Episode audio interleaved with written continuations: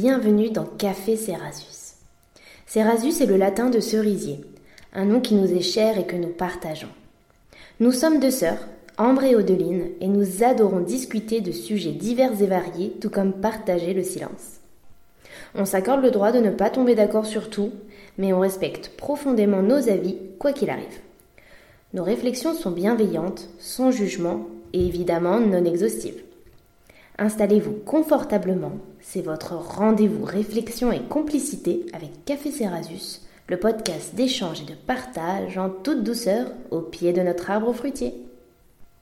Ce temps de parole est tombé comme une évidence après nos multiples échanges sur tous les sujets du quotidien, car même en vivant ensemble, puis séparés, même en se ressemblant tout en étant totalement différentes, notre grande passion reste quand même de débattre, surtout quand nos opinions sont différentes ou nuancées. Dans notre société, les langues se délient de plus en plus et selon nous, les gens osent enfin dire ce qu'ils pensent et affirmer leurs croyances, quitte à choquer ou à dérouter. Ce podcast se veut bienveillant, il est donc important de rappeler que les opinions ou les commentaires que l'on pourra avoir ne sont en aucun cas des jugements. Bienvenue à vous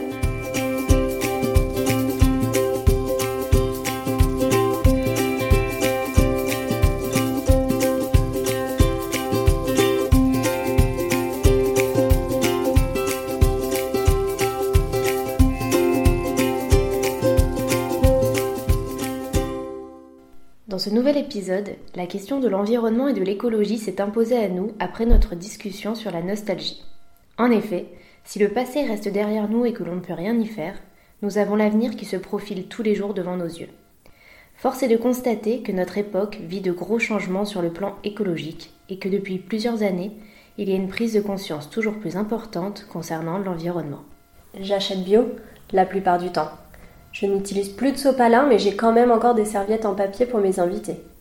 J'ai des cotons réutilisables pour me démaquiller, mais j'utilise encore des mascaras de multinationales. Toutes ces petites phrases, qui sont vraies dans mon cas, je les entends de plus en plus autour de moi. Chacun y va de sa petite astuce écolo pour réduire les déchets, mieux trier, faire plus attention à leur consommation, etc. Une étude a effectivement montré que 83% des jeunes considèrent faire des efforts pour limiter leur impact sur l'environnement, dont 18% estiment qu'ils en font beaucoup. Comme je disais, cela dénote d'une prise de conscience assez positive de la plupart des personnes autour de moi, qu'il faut changer nos habitudes pour essayer d'être plus propre, si je puis dire. Cela ne se fait pas en un jour et clairement, je pense profondément qu'un seul geste, même infime, est plus encourageant que zéro effort. Mmh, c'est sûr. D'ailleurs, 88% de la population estime que les consommateurs doivent prendre en charge les problèmes environnementaux d'après une étude de 2018. Il est évident qu'une grande partie de la pollution vient de l'industrie agroalimentaire, avec cette surproduction de viande par exemple. Pour ma part, j'ai la chance de vivre en campagne depuis quelques années, dans un endroit assez dynamique, me permettant de prendre mes légumes à 500 mètres de chez moi, euh, chez des petits producteurs, d'aller chercher la viande chez mon boucher ou chez des copains éleveurs. Clairement, je me sens extrêmement privilégiée et en même temps, quitter la ville pour ce choix de vie a été fait en pleine conscience, en grande partie pour cette question écologique, environnementale en fait. Cependant, c'est parfois frustrant de se dire qu'on veut faire partie du changement et de voir que notre société court toujours après un même schéma politique, qui ne laisse pas la place à de plus grandes réformes. Hélène Guillemot dit bien que, et je cite, Si les climato-sceptiques ne croient pas au changement climatique anthropogénique, ce serait d'abord parce qu'ils refusent les changements politiques qu'imposerait la reconnaissance de la responsabilité de l'homme. Fin de citation. J'ai vraiment envie de croire que ceux qui dirigent notre pays, mais également les autres, coucou les USA, coucou Donald Trump, vont aussi avoir cette prise de conscience et vraiment se tourner vers une autre façon de faire. C'est compliqué tout ça, t'en penses quoi toi? Oui, tout semble malheureusement compliqué, alors qu'ici nous visons tous un intérêt commun universel, la vie. Notre monde, la nature, les écosystèmes souffrent par notre faute, par notre manière de vivre et la course au progrès.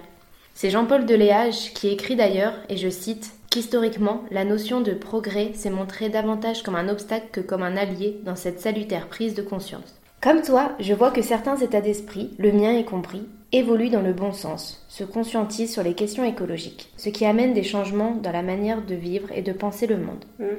Je me considère personnellement comme une écolo, même si je ne suis pas parfaite, que je fais encore des choix qui pourraient être améliorés.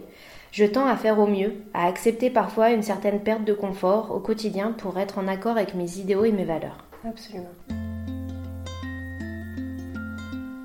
Mais pour certains chercheurs, agir n'est plus un choix, mais une obligation.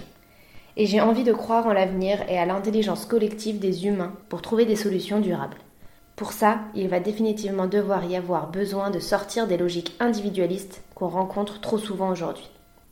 C'est pour ça que j'aime tant le budget participatif écologique, qui permet aux habitants des régions de voter pour des projets élaborés par eux-mêmes qui préservent l'environnement et permettent leur financement. Ici, c'est pas un placement de produit. Hein. Ça allie innovation pertinente, aspect collectif et démocratique. Que demander de plus? Alors, pour exemple, il y a des installations de ruches ou encore des composteurs dans certaines copropriétés qui se sont mis en place, ou encore l'aménagement de jardins partagés bio. Mm, mm. Donc ça, c'est trop cool. C'est si encourageant et à la fois à si petite portée, il faudrait vraiment que les industries et les entreprises changent leurs pratiques et deviennent plus responsables. Il y a encore des combats à mener, mais peu de temps pour agir comme il se doit. Révolution verte Mais carrément Et puis c'est incroyable de voir à quel point les jeunes se sentent de plus en plus concernés. Le 15 mars 2019, des milliers de lycéens et étudiants avaient participé à la grève mondiale pour le climat, avec en tête la désormais reconnue Greta Thunberg. L'argument de cette jeunesse est, ou était, pourquoi devrions-nous étudier pour un futur qui n'existera bientôt plus alors que personne ne fait rien pour le sauver? Je trouve ça tellement juste et frappant de maturité. C'est clair. Après, j'essaye de comprendre aussi les raisons de certaines personnes à ne pas être sensibles à cette démarche. En effet, on ne peut nier que l'écologie a aussi une portée sociale. Comment mettre en place ces petits gestes et adopter cette vision quand on galère déjà pour boucler les fins de mois, quoi? Clairement, je sais la chance que j'ai de pouvoir avoir le choix de ce que j'achète en termes de nourriture, mais aussi en vêtements, car rappelons tout de même que l'industrie textile est une des plus polluantes au monde. Et je ne parle même pas des conditions de travail. Mm. Mais comment peut-on changer de comportement face à cette industrie quand HM ou d'autres grandes marques nous proposent des vêtements à moins de 10 euros? De mon côté, je fais les friperies avec toi d'ailleurs la plupart du temps, et les ventes au kilo de chez Emmaüs, placement de produit, pour trouver des petites pièces sympas et j'ai complètement changé ma façon de faire en termes de shopping. J'achète déjà beaucoup moins, peut-être deux, trois fois par an, pour moi en tout cas. Et je fais tout Instagram en ce moment pour trouver des petites marques made in France ou Europe. Dans mes coups de cœur du moment, par exemple, j'ai envie de citer euh, Nu Collection, Volage ou encore April Eco. Ainsi, pour moi, on ne peut parler d'écologie sans parler de justice sociale, car comment voir en dehors de notre zone de confort quand on essaye déjà d'avoir la tête hors de l'eau? C'est sûr, et tu l'as dit, la transition écologique et les actions à mener sont hors de cette zone de confort, et ce pour tout le monde. Sylvain Lavelle parle même d'une révolution de soi, et voit cela comme une cure de désintoxication du consumérisme. C'est vraiment fort. C'est certain. Tous les aspects de la société sont entremêlés dans les problématiques environnementales et surtout ils ne peuvent être niés. Mm, mm. Cet appât du gain, cette quête effrénée du profit, le modèle capitaliste occidental qui s'est colonisé et qui continue encore et encore à travers le monde sont des désastres pour notre planète mais aussi pour l'ensemble de la population parce que tout ça, ça accroisse les inégalités sociales. C'est vrai. Mais dans l'idée en plus, nous ne formons qu'une seule entité. Sylvain Lavelle, que tu as cité, parle de la recherche d'un humanisme écologique, à travers, et je cite, une certaine idée de l'humanité de l'homme et du genre d'existence que chacun peut espérer vivre sur Terre. Il s'agit alors de repenser la relation de la société face à la nature et de décentrer les individus d'eux-mêmes pour s'ouvrir aux autres et à leur environnement.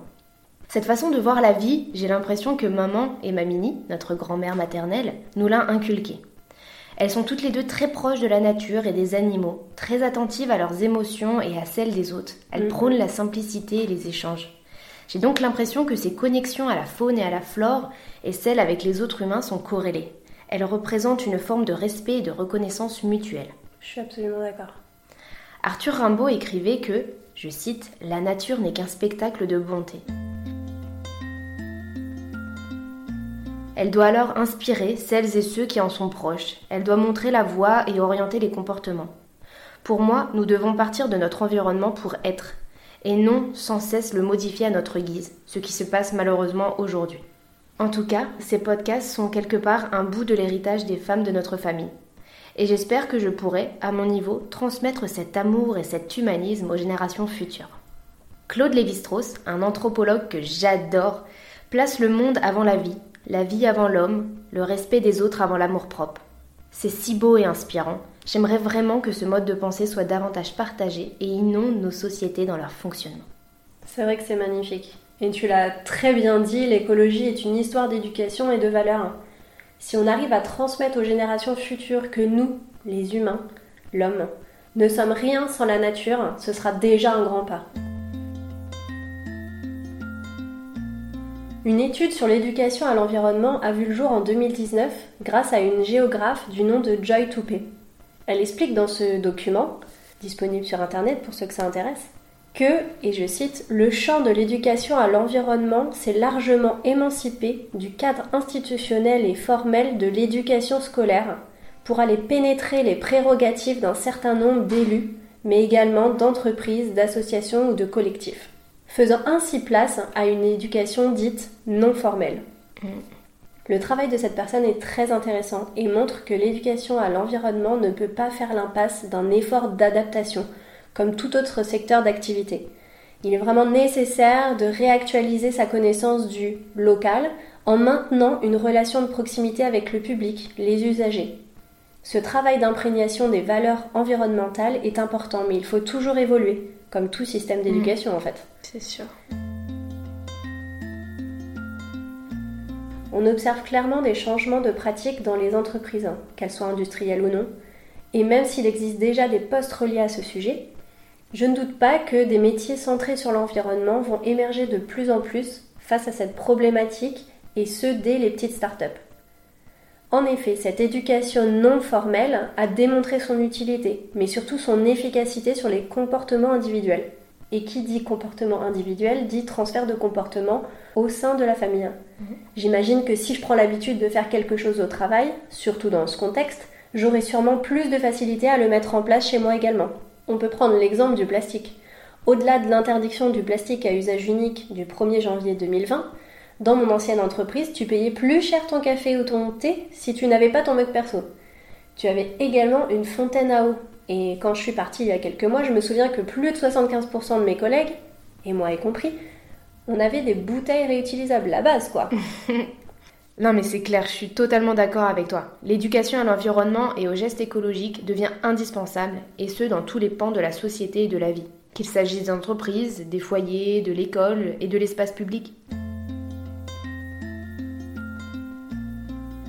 Je suis toujours extrêmement choquée de voir des déchets au sol dans la rue, par exemple. Hmm. Pour moi, ça dépasse le terme d'incivilité. C'est un véritable délit contre la terre et contre les hommes. En entreprise, je suis aussi outrée si je vois des collègues qui n'éteignent pas leurs ordinateurs le soir en partant, et j'ai du mal à ne pas réagir, quitte à paraître donneuse de leçons. Mais je pense qu'on a tous la responsabilité de transmettre et d'éduquer, même quand on est adulte, même quand il y a un lien hiérarchique. Nous sommes tous humains. La santé de la planète nous concerne absolument tous. Et tous les sentiments d'illégitimité à s'exprimer quand on est témoin de violences faites à l'environnement devraient s'estomper.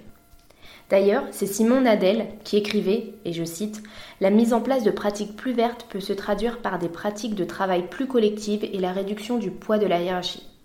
Tout prend d'autant plus son sens. Mais parfois, j'avoue me sentir fatiguée prise d'une charge mentale épuisante face aux problématiques environnementales.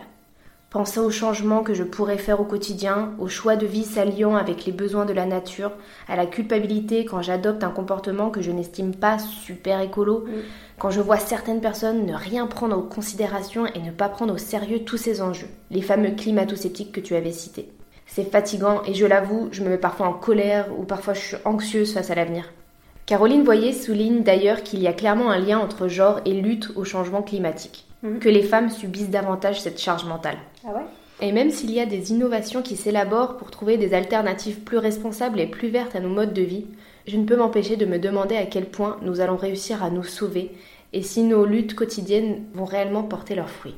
Je m'interroge aussi sur des questions plus profondes, comme celle de mettre ou non au monde des enfants au vu des difficultés écologiques à venir. Je ne sais plus. mais tant que j'aurai de l'énergie, je veux me battre et participer, à mon niveau, au renouveau de notre Terre. tu vis tellement le sujet, j'adore. Plus concrètement, il y aura encore tellement de choses à dire sur ce sujet, car c'est une problématique qui touche tous les niveaux et tous les domaines. Reconnaissons les efforts déjà fournis par la plupart d'entre nous et cette prise de conscience qui s'élargit de jour en jour. Et écoutons les générations futures qui ont clairement leur mot à dire sur cette thématique. Pour finir avec quelques chiffres. Toutes les 20 minutes sur Terre, une espèce animale ou végétale disparaît. 25% des espèces animales et végétales pourraient disparaître d'ici 50 ans à cause de l'activité humaine. Le continent de plastique flotte sur le Pacifique et sa superficie est trois fois plus grande que celle de la France. Et enfin, la pollution de l'air tue près de 800 000 Européens chaque année. C'est extrêmement choquant tout ça. La question de l'environnement pourrait se comparer à un oignon où la couche politique recouvre la couche de la justice sociale qui recouvre elle-même la couche de l'éducation et ainsi de suite. Mm. Il faudrait tout prendre dans son ensemble pour en voir le beau. Et nous ne sommes que nous, deux sœurs qui ont toujours un avis sur tout. Mm. Pour ceux qui veulent en savoir plus, nous mettons, comme à chaque fois, les ressources de nos lectures dans notre description. Nous rajouterons également une page web avec 10 inventions écologiques qui pourraient sauver la planète pour vous donner un peu d'espoir, car beaucoup de personnes travaillent actuellement à faire en sorte que nous adoptions tous une démarche de vie plus en adéquation avec notre mère nature. Merci à tous de nous avoir écoutés. N'hésitez pas à nous laisser un petit commentaire, avec bienveillance évidemment. Passez toutes et tous une belle journée. À bientôt et n'oubliez pas que la vie est toujours plus douce sous le cerisier de Café Cerasus.